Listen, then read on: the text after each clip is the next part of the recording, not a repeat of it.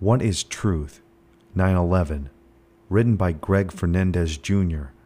Narrated by Ryan Barrie.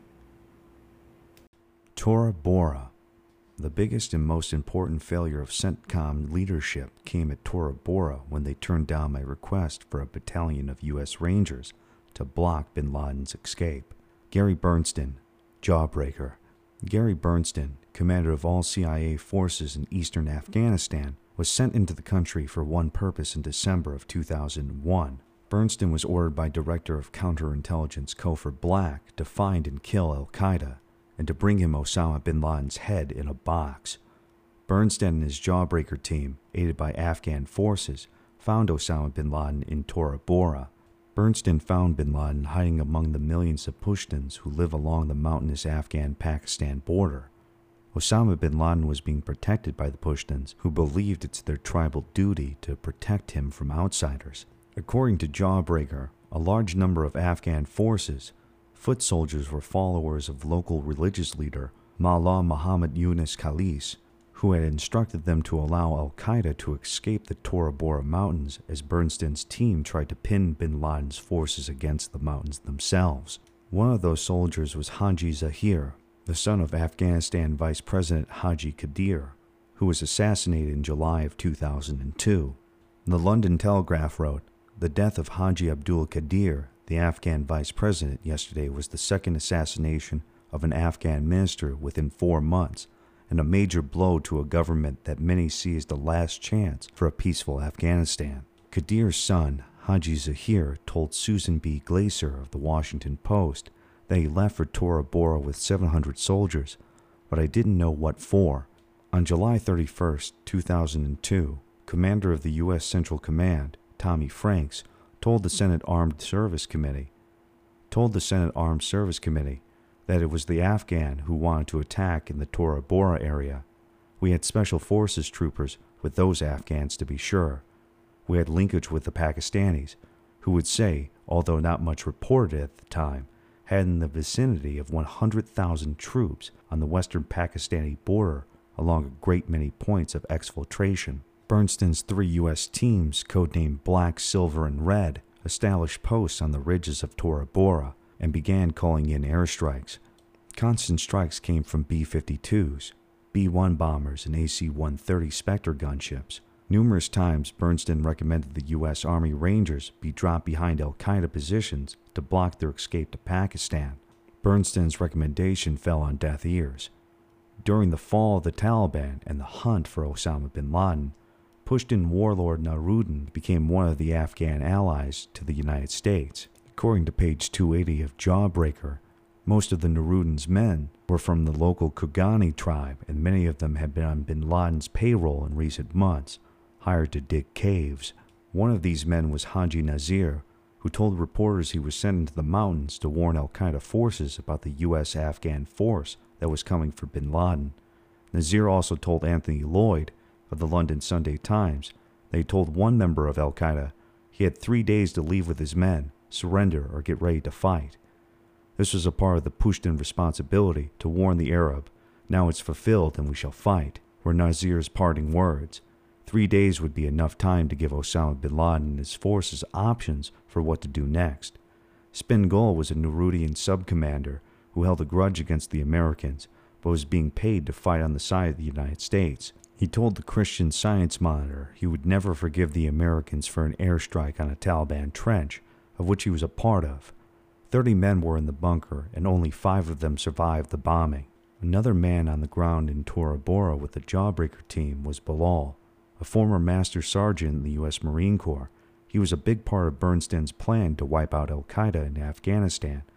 Bilal was a Shiite Muslim born in West Beirut, whose parents immigrated to Detroit when he was seven. While hunting for terrorists in the mountainous caves near Milawa, Afghanistan, Bilal recovered a handheld radio tuned to an Al Qaeda frequency.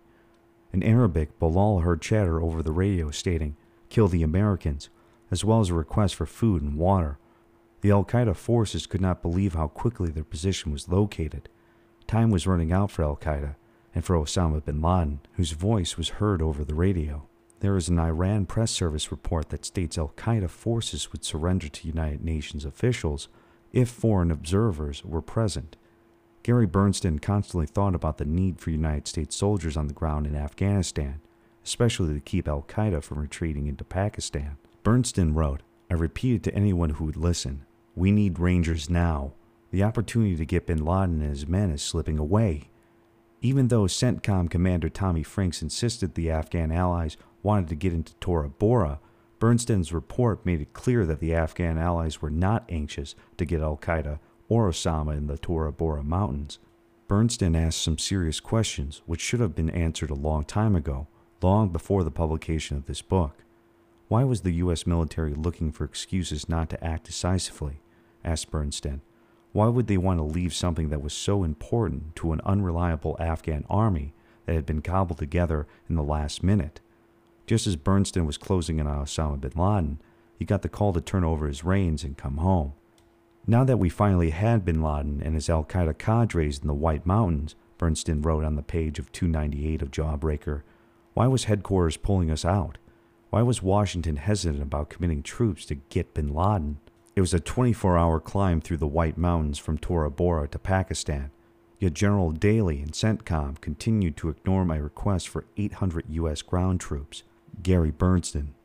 Bernstein stated Bilal estimated half of the thousand Al Qaeda fighters with bin Laden in the mountains had been killed during the constant U.S. air raids.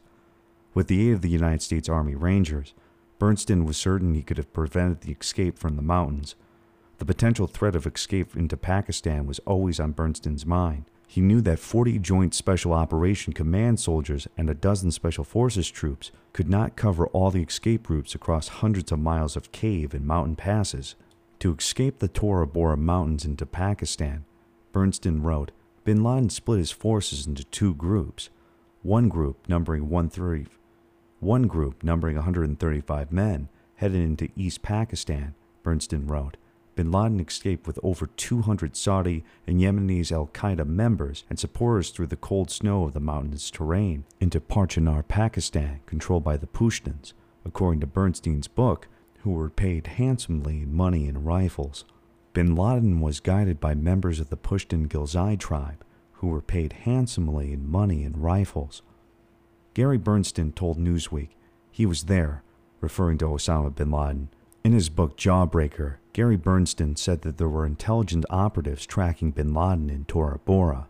Bin Laden was holed up in the Tora Bora Mountains. Bernstein and other U.S. commanders had definitive intelligence that bin Laden was there and could have been caught. Mr. Bernstein does not agree with former CENTCOM Commander General Tommy Franks when the general said in an op ed for the New York Times on October 19, 2004, bin Laden was never within our grasp. Bernstein disputed the quote telling Newsweek that General Franks was not on the ground out there. I was. Author Ron Suskind wrote that the CIA briefer Henry Crumpton cautioned President Bush that bin Laden was in the position to escape from Tora Bora. The New York Times reported that Buzzy Krongard, retired from the CIA in 2004, said the United States may be better off with bin Laden at large, acknowledging that bin Laden's capture might prove counterproductive. Krongard was the number three in the chain of command at the CIA in 2004. The New York Times article also reported several U.S. officials privately admitted it may be better to keep bin Laden alive, trapped between the border of Pakistan and Afghanistan, rather than making him a martyr or put him on trial. This has been What is Truth 9 11, written by Greg Fernandez Jr., narrated by Ryan Barrie. Copyright by Greg Fernandez Jr. Production copyright by Greg Fernandez Jr.